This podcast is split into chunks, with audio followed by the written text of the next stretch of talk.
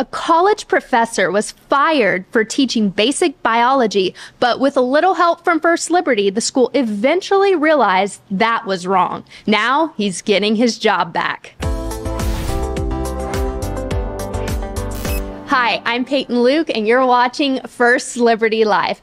Dr. Johnson Varkey's story broke in early 2023, and we interviewed him on First Liberty Live, and then that episode went viral and became our most watched video on our YouTube channel. So we are pleased to announce that we have a victory in the case, and we have him as well as Kayla Toney with us today to talk about all the details. So, Dr. Varkey and Kayla Toney, welcome to First Liberty Live. Thank you. Thank you for having me in your program. Thanks a lot. Thank you. It's great to be here and celebrate this win together.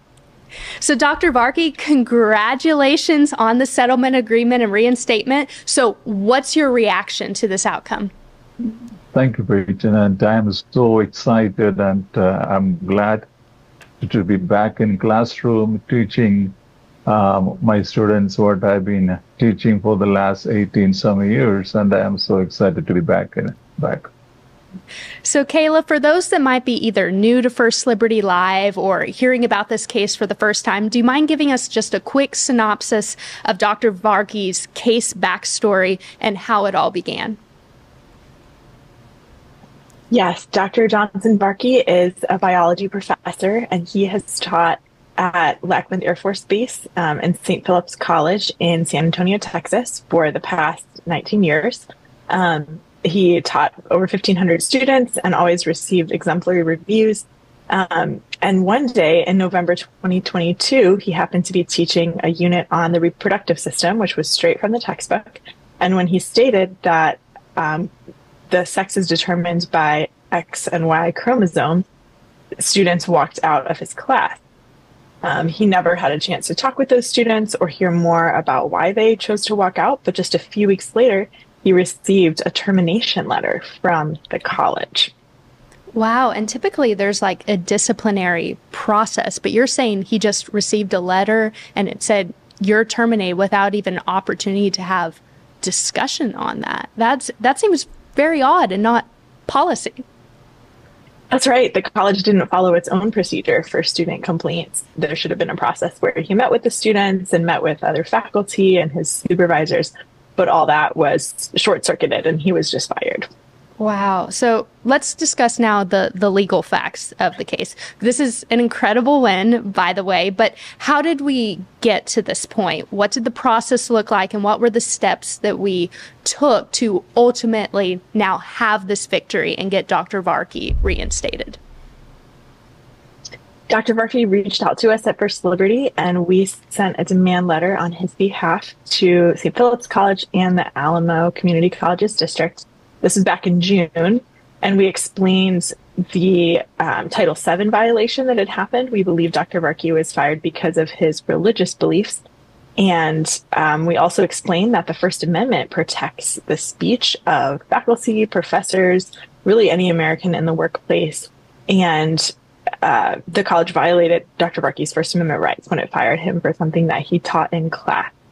And then about a month later, uh, we filed a charge of discrimination with the EEOC, the Equal Opportunity Employment Commission. That is the federal agency that um, protects employees' rights in the workplace. And we alleged religious discrimination under Title VII. Now, Dr. Varkey was just teaching basic biology, but he does also happen to be a pastor in addition to his role as a biology professor. Um, and we think the fact that he is a pastor played a lot into the religious discrimination that he experienced. And so we pointed that out in our EEOC charge. Now, six months later, the EEOC wrapped up its investigation. And right about that same time, because of the media attention that this case had received, some members of Congress, we understand, weighed in and actually asked for Dr. Varkey's reinstatement as well. And just a few weeks after that, in January, we heard the great news that the college had had a change of heart and decided to reinstate Dr. Varkey. Which is incredible, and, and thanks to so much work by you and so many others. But what is the legal significance of this win? One for Dr. Varkey, but also two on a larger scale for academic freedom. For Dr. Varkey, it means he's back in the classroom. His First Amendment rights are vindicated. His record is clear. He's once again free to do his calling and uh, to teach students. So, this is a great win for Dr. Varkey without having to go through the long process of going to court. And we're very thankful for that.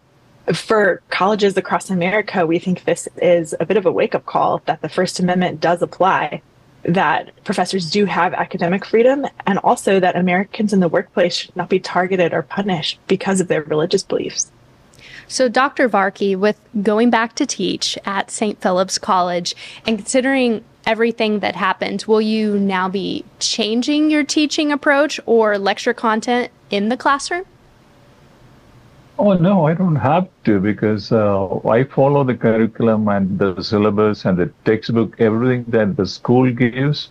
And that's what I've been doing for the last 19 years. So I don't have to change anything. I would just do what I have been doing for the last 19 uh, years. So, yeah, to answer your question, no, I don't have to change anything.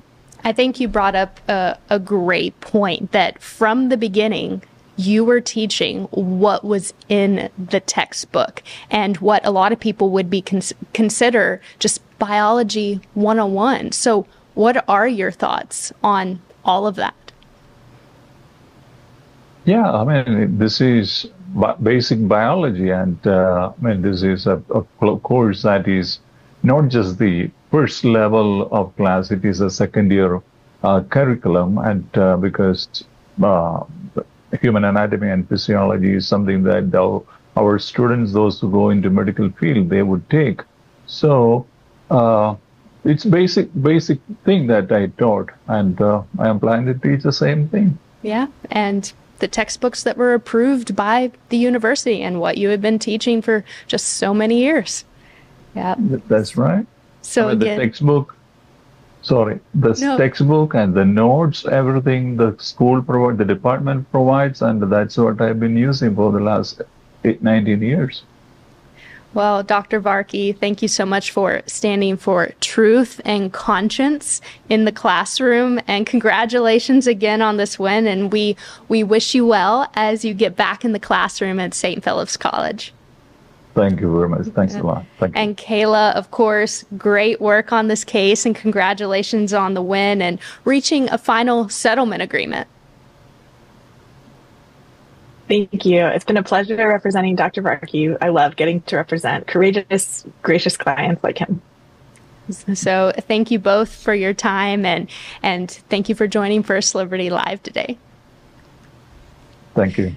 To find out more about First Liberty and to be part of our fight to defend religious liberty in America, you can visit our website at firstliberty.org. And if you would like to get breaking news and the latest by keeping up with our cases, you can also subscribe to our weekly newsletter of First Liberty Insider. First Liberty, fighting for what matters most.